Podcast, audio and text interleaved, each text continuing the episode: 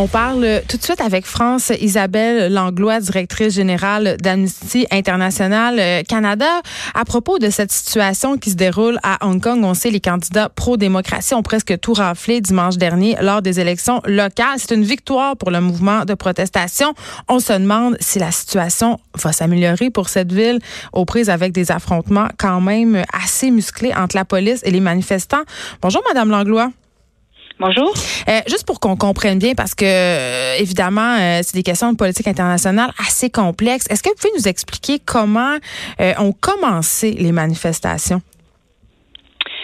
Alors, les manifestations ont commencé en juin dernier, alors qu'avait été annoncé par le gouvernement, le gouvernement hongkongais une loi visant la déportation de, de de prisonniers ou en fait de personnes interpellées euh, vers euh, vers le continent euh, chinois pour des raisons évidemment d'opposition politique. Donc on pouvait aller là-bas, être jugé et éventuellement faire face à la peine de mort comme c'est le cas en Chine? Oui, exactement. Et il y a d'autres traitements dégradants et inhumains. Évidemment, euh, de toute façon, le seul fait d'être euh, euh, arrêté et jugé parce qu'on a exprimé une opinion qui est contraire à l'opinion du pouvoir est en soi une, violation des droits humains. Et là, depuis le début, le gouvernement, évidemment, a reculé concernant la loi sur la déportation, mais les manifestations, elles, ont continué et de plus en plus violemment. Pourquoi? Ben, d'abord, ça a pris du temps avant que le gouvernement cognait euh, euh Carrie Lam euh, recule. Et en fait, qu'il faut savoir, c'est qu'elle a simplement suspendu. Elle n'a pas euh, renoncé à la loi en question. Elle a seulement suspendu. Par ailleurs, en annonçant ce, ce, projet de loi-là, euh, elle a mis un peu la puce à l'oreille, si vous voulez, des, euh, des, des Hongkongais. Euh, qui sont très euh, jaloux de leur euh, de leur réalité, de leur système, de leur démocratie.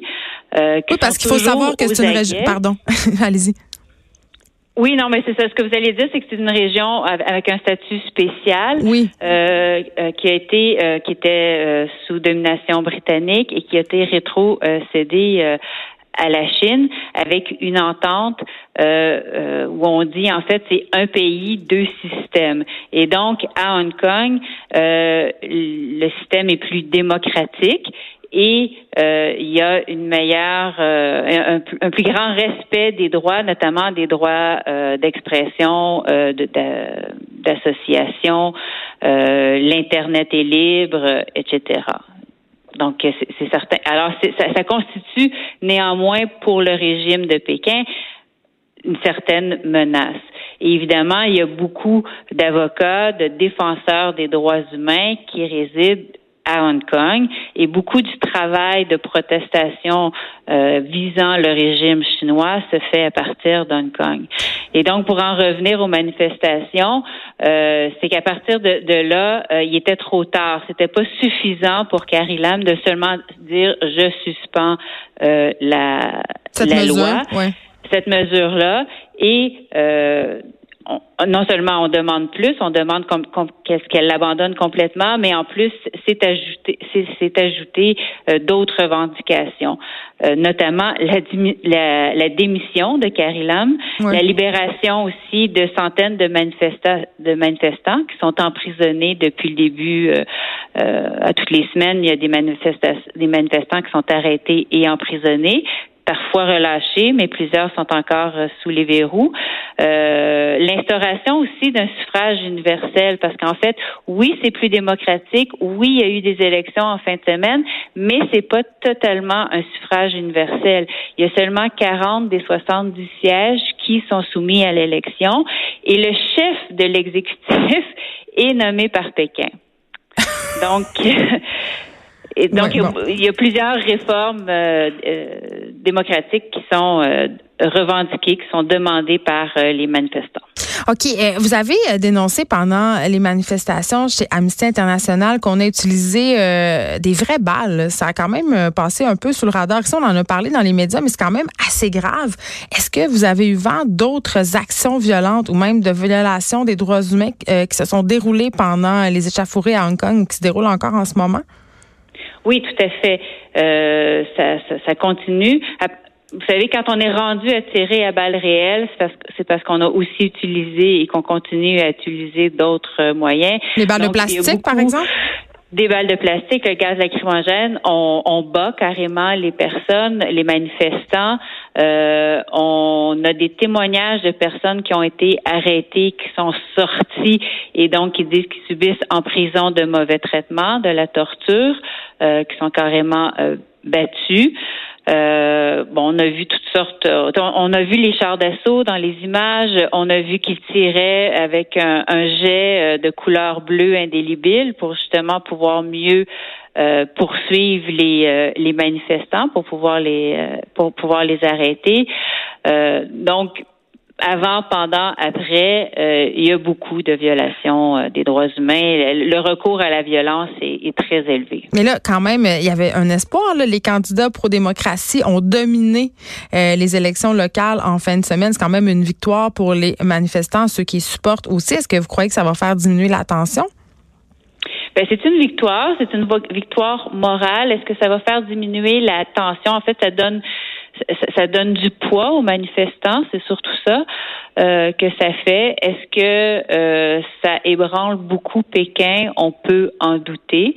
Donc, tout va dépendre du jeu entre euh, les, autorités locales de Hong Kong, leur capacité à négocier avec Pékin et évidemment les pressions internationales ici qui vont euh, éventuellement pouvoir jouer.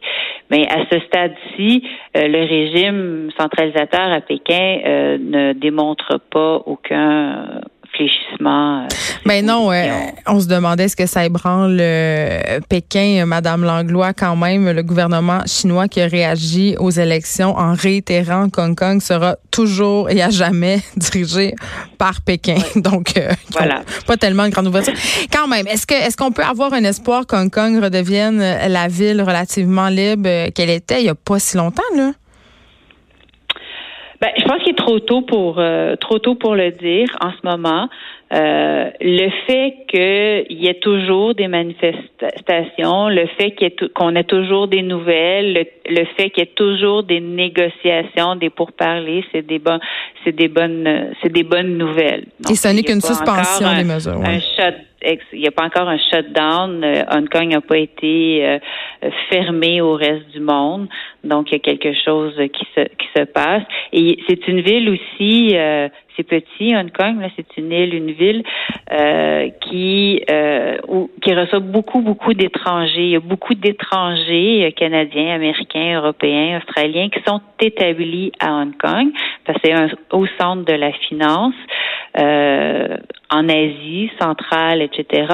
Et donc ça aussi, éventuellement, ça pourrait peut-être jouer euh, en la faveur jouer dans la dans, dans, la balance parce que euh, évidemment euh, ils n'ont pas intérêt non plus à perdre ce, ce, ce, ce secteur financier là, là ce, cet apport financier et cette l'économie qui, qui roule à plein régime à Hong Kong. France Isabelle Langlois, directrice générale d'Amnesty International Canada. Merci d'avoir fait le point euh, sur la situation à Hong Kong. On se rappelle qu'on se parlait parce que les candidats pro-démocratie ont tout raflé dimanche dernier, tout raflé ou presque euh, lors des élections locales. Maintenant, est-ce que ça va aider la situation? Est-ce que ça va s'améliorer? Est-ce que ça va mettre fin aux violences?